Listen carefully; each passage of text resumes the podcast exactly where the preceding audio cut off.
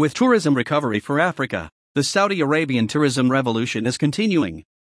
When the Saudi Minister of Tourism Ahmed Al Khateeb was seen in Jamaica wearing a Bob Marley hat, a travel and tourism revolution had just started. World tourism needs help, and Saudi Arabia is there again playing the missing role for the United States of tourism, in waving the Saudi flag high and prominent. Saudi Arabia is on the way to relocate UNWTO from Madrid to Riyadh to be the host and new headquarter of the World Tourism Organization, UNWTO, but is already a host for the World Travel and Tourism Council, WTTC, regional office and a number of other global initiatives. Kenya invited delegates to the upcoming Summit on African Tourism Recovery on Friday to this East African country. Many of the delegates can't wait to meet with the Saudi Arabian Tourism Minister Ahmed Al Khateeb, who most likely will be the most important shining star at the event. Kenya's Secretary of Tourism Najib Balala also is a global leader who has been involved in many global initiatives, including the eTurbo News supported World Tourism Network and the African Tourism Board. Together with Jamaica's Minister of Tourism Edmund Bartlett, Balala was made a tourism hero by WTN last year. Jamaica's Minister of Tourism Edmund Bartlett just arrived in Kenya and will be speaking at the summit in his capacity as a well respected global thought leader on tourism resilience and recovery. He will be presenting his keynote address for the African summit. While in Kenya, the Jamaica minister will sign an MOU with the Satellite Global Tourism Resilience Center at the Kenyatta University after a tour on Thursday. Kenya's President Kenyatta serves as the honorary co chair, representing Africa, of the GTRCMC along with Jamaica's Prime Minister Andrew Holness and Marie-Louise Coleiro Preca, former President of Malta.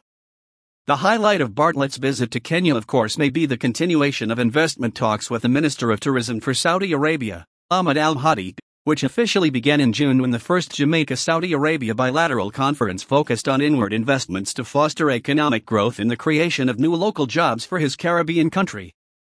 When Bartlett and Al Khateeb were seen as a revolutionary team, it was clear Saudi Arabia has changed and is continuing to change fast with billions supporting this revolution. A revolutionary team. At that time, Minister Al Khateeb led a high level delegation during his recent visit to Jamaica, including Abdurrahman Bakir, Vice President for Investment Attraction and Development in the Ministry of Investment in Saudi Arabia, and Hamad Al Balawi, General Manager for Investment Management and Oversight in the Saudi Ministry of Tourism, attended. Balala, Bartlett, and Al Khateeb may be a winning combination by local leaders with a global approach to bring some hope to Africa's hurting travel and tourism industry. Cuthbert Ncube, chairman of the African Tourism Board, the facilitator for Project Hope under the guidance of former UNWTO Secretary General Dr. Taleb Rifai said the African Tourism Board is standing by and is ready to assist and coordinate any initiative that may emerge out of the important upcoming discussion on African tourism recovery. Stability is not only important to redevelop the badly needed travel and tourism industry on our continent, but also stability and security for many of our countries.